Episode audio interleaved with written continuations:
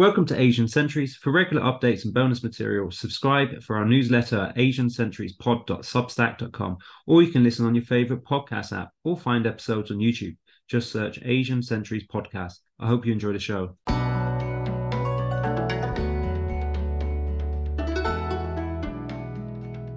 They may believe that if you're kind to drug traffickers, you get a better society. In America, they're changing their minds and they're sending people back to, the, to death row. In Singapore, before you land, the air hostess or the steward will announce that there are very heavy penalties if you're found with more than a stated number of grams of certain prohibited drugs. And if you still come in with a few kilos of them, which will destroy hundreds, thousands of families, one death is too kind. That voice you heard was of Lee Kuan Yew, Singapore's founding father, is Prime Minister from independence until 1990, the father of a current Prime Minister, and it was his justification for the topic of today's episode, the death penalty.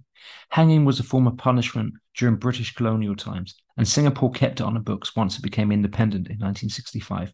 As we'll hear today, during the 1970s, as part of a global war on drugs, Singapore controversially made drug trafficking a capital offence. Singapore isn't unique in maintaining the death penalty, but it is some of the strictest laws on drug trafficking. In recent years, dozens of people have been executed for bringing into the city state what some might think were tiny amounts of cannabis or cocaine or heroin. In early August, it carried out three hangings in the space of just one week. More than a dozen people have been killed since the country resumed hangings in March last year after observing a two year hiatus during the COVID 19 pandemic.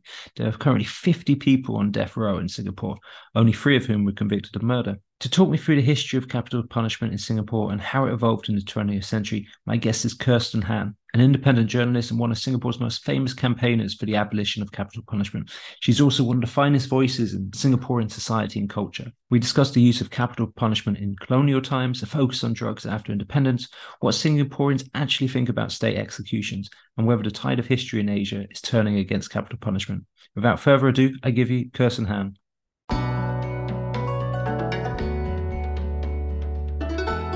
Kirsten, thanks for being a guest to talk about state enforced executions in Singapore. First of all, how did you get into campaigning around the issue of capital punishment? Yeah, so for me, it was kind of by accident because I wasn't I wasn't looking to get involved and I actually didn't know very much about the death penalty and how it was used in Singapore. I knew that it was used in cases of murder and uh, drug trafficking. Um, but I didn't know any of the details. So I was quite happy to kind of leave it to the government really before then. 2010, when I joined the Online Citizen, which was an independent news website, they were working on a campaign against the mandatory death penalty. So, what the mandatory death penalty means is that if someone is found guilty of an offense, the judge is only allowed to give them a death sentence. They are not allowed to um, consider mitigating circumstances or anything like that. So the online citizen was running a campaign against that, arguing that judges should have the discretion to look at all aspects of the case and campaign to save the life of Yong Vui Kong, who was a young Malaysian from Sabah who was on death row in Singapore for drug trafficking. And you know, Vui Kong had a very difficult childhood and very little education, came from a very poor family that, that had like history of abuse. And so by all accounts he was illiterate at the time that he was arrested. And and then you know in prison had taught himself to read and to write and was learning malay and english and you know had this very compelling journey of reform and growth. And so there was you know the sense that a kid like that should have a second chance rather be than be sentenced to death so those two campaigns were running at the same time. They were very intertwined actually because um Vui Kong's lawyer, M. Ravi, was mounting a constitutional challenge against the mandatory death penalty in that year in 2010. So following these cases, and that's how it got started. So Singapore's use of a death penalty is back in the news after several people were executed uh, in August, including, I believe, the first execution of a woman for two decades. Um, there seems to have been a spike in executions since the COVID 19 pandemic, perhaps 16 hangings, and Singapore still uses the hangman's noose since uh, March 2020. Were August's executions big news in Singapore? What was the response? So the executions weren't really big news. Like the the recent ones, yeah, I, they weren't actually that big news. I think it might have actually been bigger news in the international media than in the local media. At least, you know, I've definitely heard and got requests for comment and and things more from like foreign correspondents than local ones. I it's it's difficult because um this is all also tied in with issues of media freedom in Singapore, right? And the mainstream media um tends to follow the government agenda and the government line, and the death penalty is now also seen as politically sensitive. So the mainstream media does not report on the death penalty unless the government says something. So they don't report on upcoming executions. They don't report on um, executions that have taken place unless the government has put out some sort of statement. Um, then they pick up the government statement. So if the government doesn't say much, then they don't say much either. So it doesn't actually get reported. So it's one of these ongoing contradictions that people keep asking me about. That, you know, if the government claims that the death penalty exists to be a deterrence, then why is it so hush hush in Singapore? But that that is the case. Like you don't read very much about the death penalty in the local mainstream media. And obviously, Singapore inherited the death penalty from the British Empire. What do we know about the use of capital punishment in Singapore during the colonial era? And how did this change once Singapore hmm. became independent? I assume almost none of the deaths in colonial times were because of drug related issues.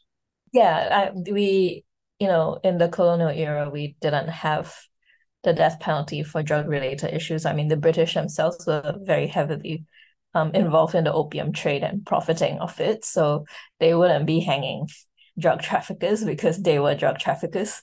Um, yeah, so the death penalty existed under British colonial rule, and there were some, you know, high profile cases of use of the death penalty.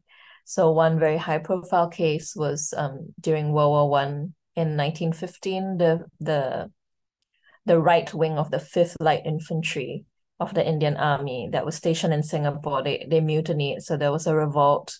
Um, they killed British officers and and res- British residents, and some local civilians were also killed, I think. And so that became a very big case, and it ended in mass execution, right? So I think about forty-seven mutineers were executed, and you know some of these executions were done in public so like large crowds of thousands of people um came to went to watch it uh and so that was kind of one example of how they used the death penalty right to to enforce obedience to the crown and to the colonial authorities um to deal with um mutiny another very high profile case which was much more recent, was in like 1963. There was a prison island called um, Pulau Senang. So Pulau Senang is an island, and they they established this kind of experimental offshore prison island uh, where the prisoners were uh, able to like roam around the island freely and do manual labor.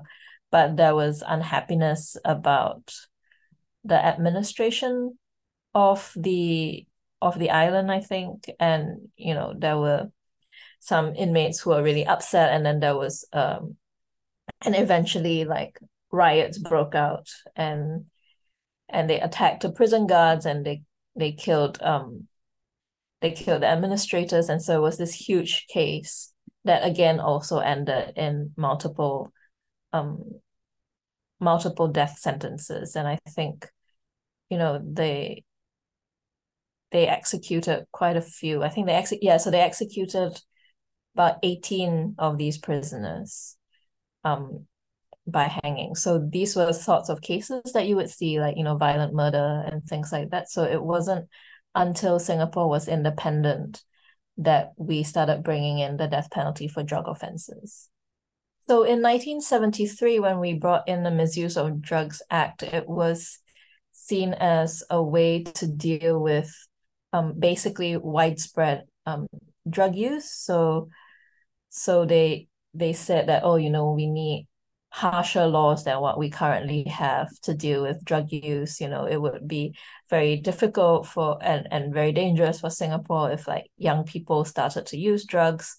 Um, but in 1973, they did say that they were not going as far as bringing in the death penalty for drug offenses. So, like in 1973, they were like, oh, yes, you know, we will punish them with um, prison terms and fines, but you know the death penalty is still a little bit of a step too far. We're not going that far yet. And then they completely changed their tune two years later and said we're going to bring in the mandatory death penalty um, for drug related offenses. So basically, it was all wrapped in this um, deterrent narrative. So the idea that if the punishment is really harsh, it will deter people from using drugs or selling drugs.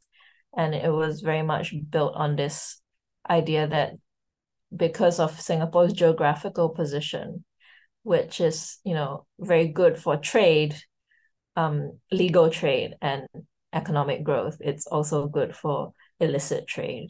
And so because of where Singapore is, we need to be very, very strict and we need to make sure that, you know, young people don't fall under the influence of drugs, um, there was this sense that oh uh, young people who take drugs will no longer become productive digits for the economy.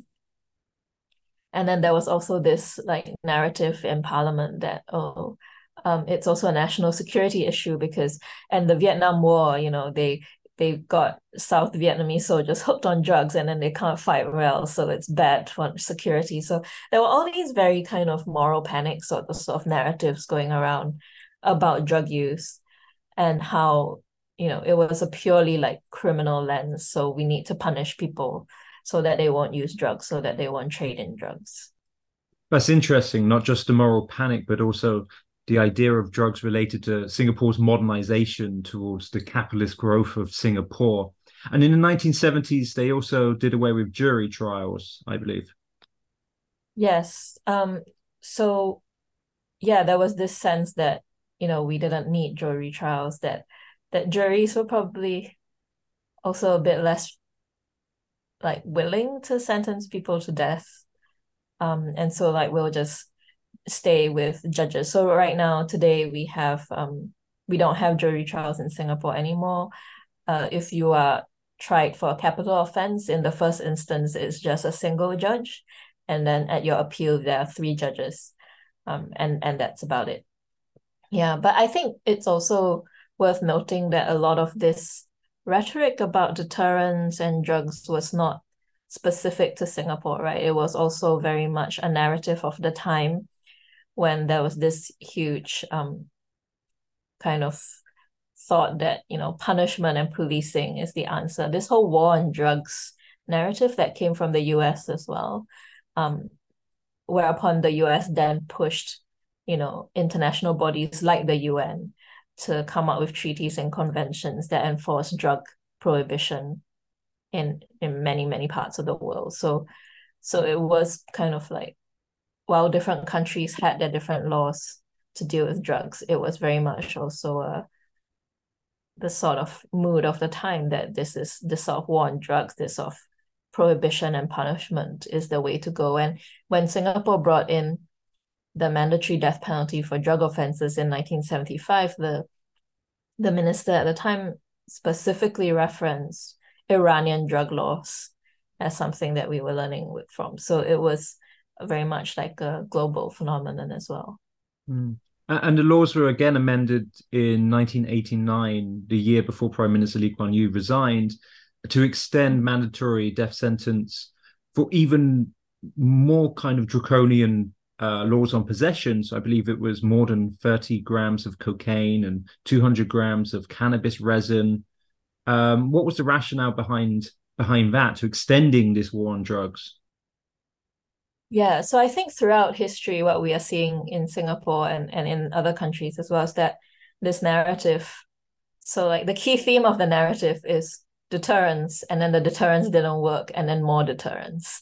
So uh, when we extended, so at first the death penalty applied to heroin, and then they extended it to include more types of substances, including cannabis.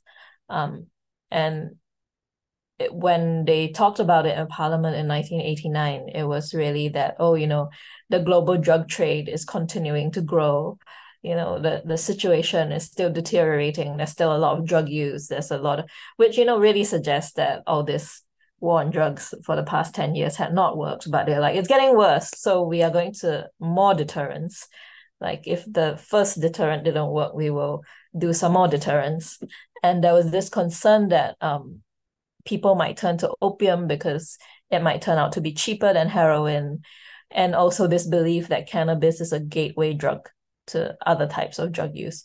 So then they said, okay, you know, then, you know, this zero tolerance has to be expanded. Um, and, you know, we will expand it to cover opium and to cover cannabis and to cover cocaine because, you know, cocaine had not at that point been super popular in Singapore, but they were worried that it was coming. Um, because they were reading about cocaine use in the US and everything, and they were worried that it was coming to Singapore. So they they expanded the use of the death penalty in the hopes of deterring this use. And it's really interesting to see this narrative in history, right? In in 1989, which was just one year after I was born. And then this year we saw again that you know, they amended the Misuse of Drugs Act again to include, you know, psychoactive substances and stuff. They didn't expand the death penalty to cover psychoactive substances, but they expanded the Misuse of Drugs Act to bring in criminal penalties for more classes of use of psychoactive substances. And it was very similar, right? This whole like, oh, um, you know, the situation is getting worse. Drug syndicates are still dealing in, in huge amounts of drugs and and therefore more deterrence. So it's it's just this ongoing narrative that's gone throughout history.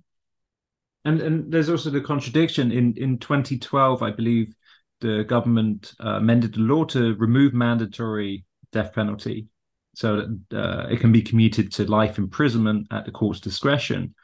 And there was some optimism at the time that this would be the government moving away from low level couriers, the mules, to more focusing on the higher end of organized crime, the people actually at the top. I mean, has that happened?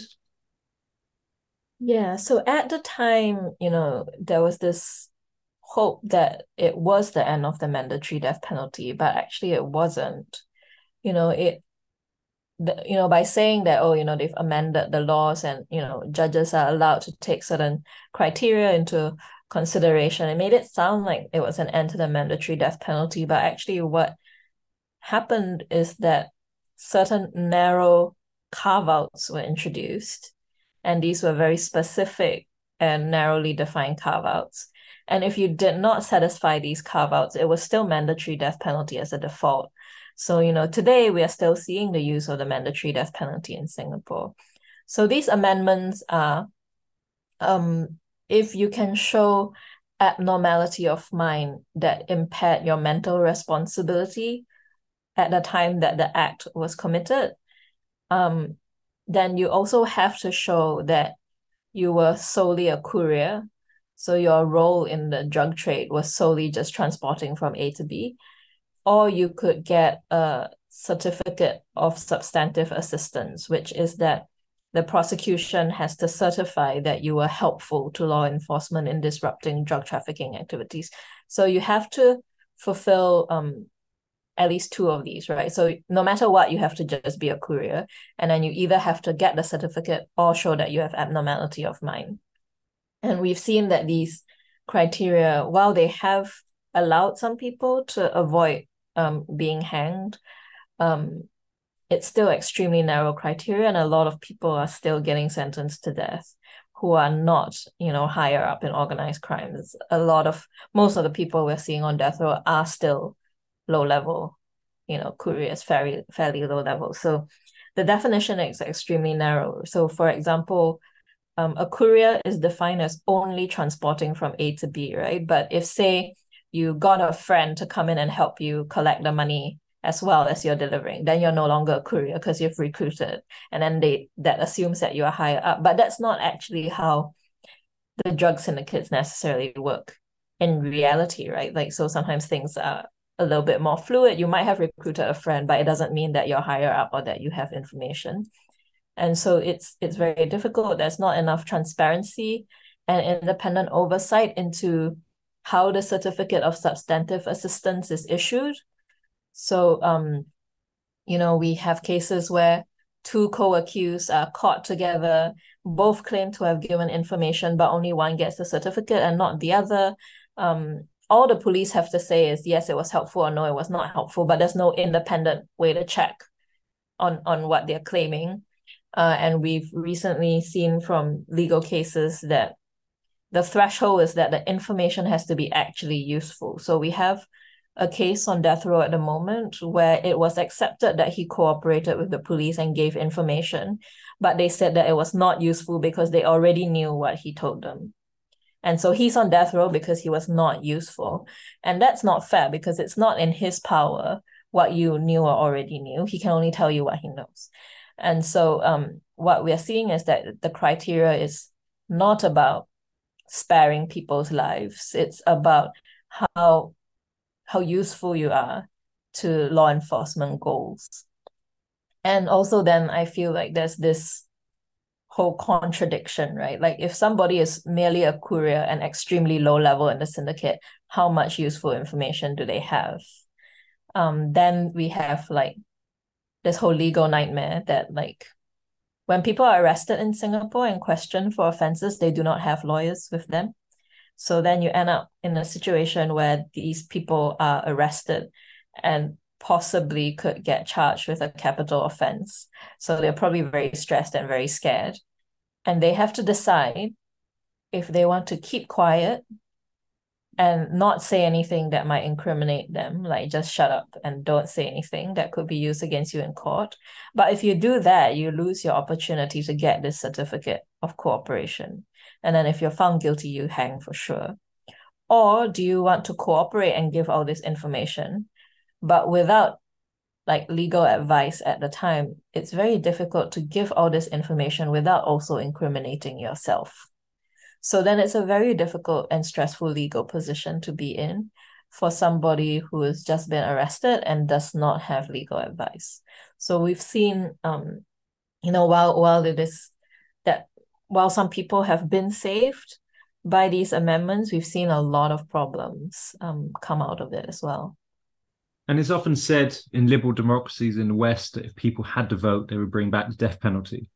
Um, I mean, there have been surveys mm. Of Singaporeans, and I believe some find that most people generally accept the death penalty, although a recent one said that most people aren't aware of it or perhaps really don't care about the issue. What's your sense of the mood of most Singaporeans on capital punishment? Yeah, I think there is generally like a sort of theoretical acceptance of the death penalty. So most surveys do find majority support for the death penalty. But if you probe a bit deeper, then you will find that sometimes the, this so-called support for the death penalty is extremely theoretical. It's like a if there was a terrorist, like if we caught Osama bin Laden and you know he's a terrorist, then I support the death penalty. But it's not matched to who is actually getting the death penalty on in in Singapore. So it's a very sort of theoretical. If there was a serial killer, if there was a child killer, then yes, I would support the death penalty sort of thing. But it doesn't match the reality of how it's actually being used in Singapore. Or people are actually supporting whatever status quo is. So I've met a lot of people who say that they support the death penalty because they feel like it's necessary for law and order in Singapore. And then I asked, but if the government were to abolish the death penalty, how would you feel about that? And then they would be, oh, that's okay too, because I'm sure the government has its reasons. So actually, they're just supporting whatever status quo is because it seems to be working for them. They're not actually very wedded to the death penalty as an issue. So I think that's definitely a lot, you know, like people who don't know very much about it and are thinking very theoretically, or people who don't really care about it and are like, oh, I'll just go with whatever the government decides because I'm sure they've done their research. Um, so I think we do see generally widespread support or at least claims of support. But when you probe deeper, it's it's a much more complicated picture. And you know, there was this survey that was done by the National University of Singapore um, in 2016, and they published their working paper in 2018. And they found that actually, while there was generally, if you ask very generally, there was over 70% support for the death penalty. If you got more specific, then the support would drop. So they asked, um, do you support the mandatory death penalty for drug trafficking? And the support for that was actually under 50%, which, you know, as a as an abolitionist activist, I find that like really interesting, right? So actually the the public support for the mandatory death penalty for drug offenses is less than half. And that is actually the most common use case of the death penalty in Singapore. So then for me, I see this sort of opening to try to do public education to say like, hey, you know, the things that that you assume about the death penalty in Singapore are not true. And I think we've done a lot of that in recent years, especially because the executions have got a bit more attention on social media now. There's a bit more awareness and there's a lot more coordinated efforts of um outreach, especially among younger Singaporeans. So I think the mood has shifted over the past 10 years. And the tide of history also appears to be changing across Southeast Asia. In April, the Malaysian government removed mandatory death penalty for 12 offences. Indonesia, its new criminal code has introduced also the possibility of commuting uh, death sentences to uh, imprisonment. The Thai government hasn't executed anyone since 2018, and although Vietnam still has capital punishment on its books, it uses it relatively sparingly. So there appears to be something of a shift in Southeast Asia. Do you foresee a time when Singapore scraps the death penalty altogether? And what would cause the government to do that? But yeah, so it does seem like, you know, regionally, there's at least some thinking about potentially moving away. So Malaysia is clearly moving away. Indonesia is mulling it over. Other countries are using it less. Um, unfortunately, I don't see that stop stopping the Singapore government anytime soon. In fact, what we've seen over the past year is the Singapore government doubling down on the death penalty and insisting that it needs to be um, used for law and order for security. Um, in fact, they point at other countries like they point at Thailand's legalization of cannabis to say that you know these moves in Southeast Asia are making our drug enforcement more difficult. Therefore, we must you know double down. So I think for the Singapore government, the death penalty has become a very key issue that's tied up with their political power and egos and everything. So they are holding on to it quite tightly. Um, and I think so far they are also able to do that because there is domestic support or at least domestic acceptance of the death penalty. So when they are criticized by the UN or by the EU or by you know Richard Branson or Virgin and all that, they can say we are not going to let foreign foreigners tell us what to do, and that drums up that sort of nationalist pride, right? So they are not getting any political repercussions locally.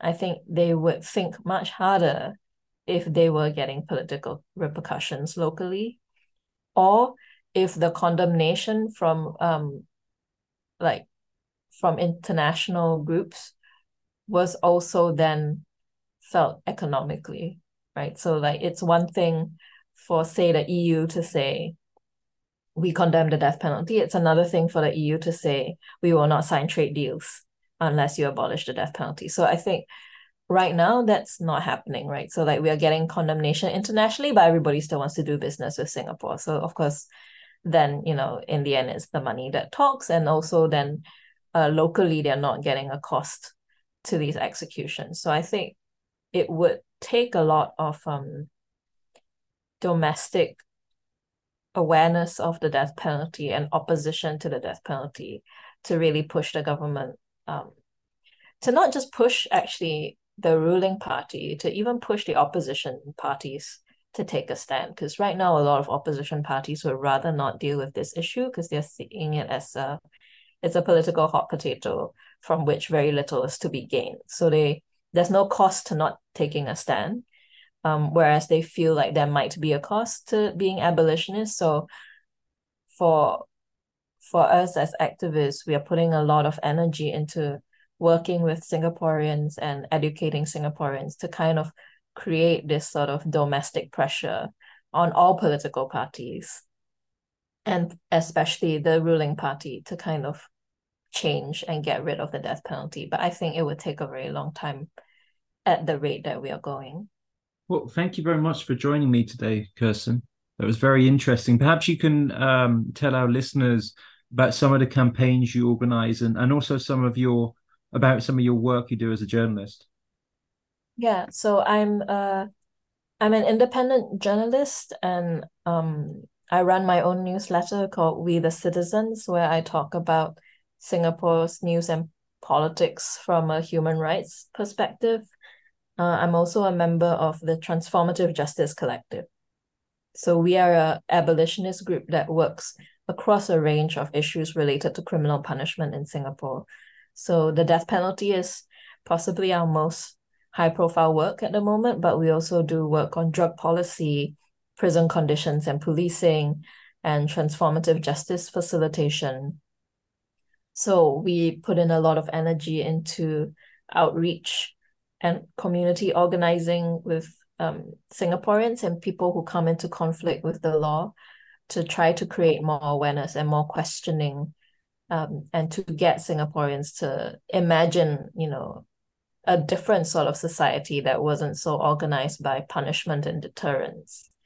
Um, so we've done a lot of work on campaigning for specific death row prisoners and supporting their families, but also um, a lot of uh, outreach like door knocking and panel discussions, film screenings, just to get people to understand a little bit more about the system that we have in Singapore today. Well, I, wish you all the best with that. And, and thanks again for coming on Asian Centuries. Okay, thank you for having me.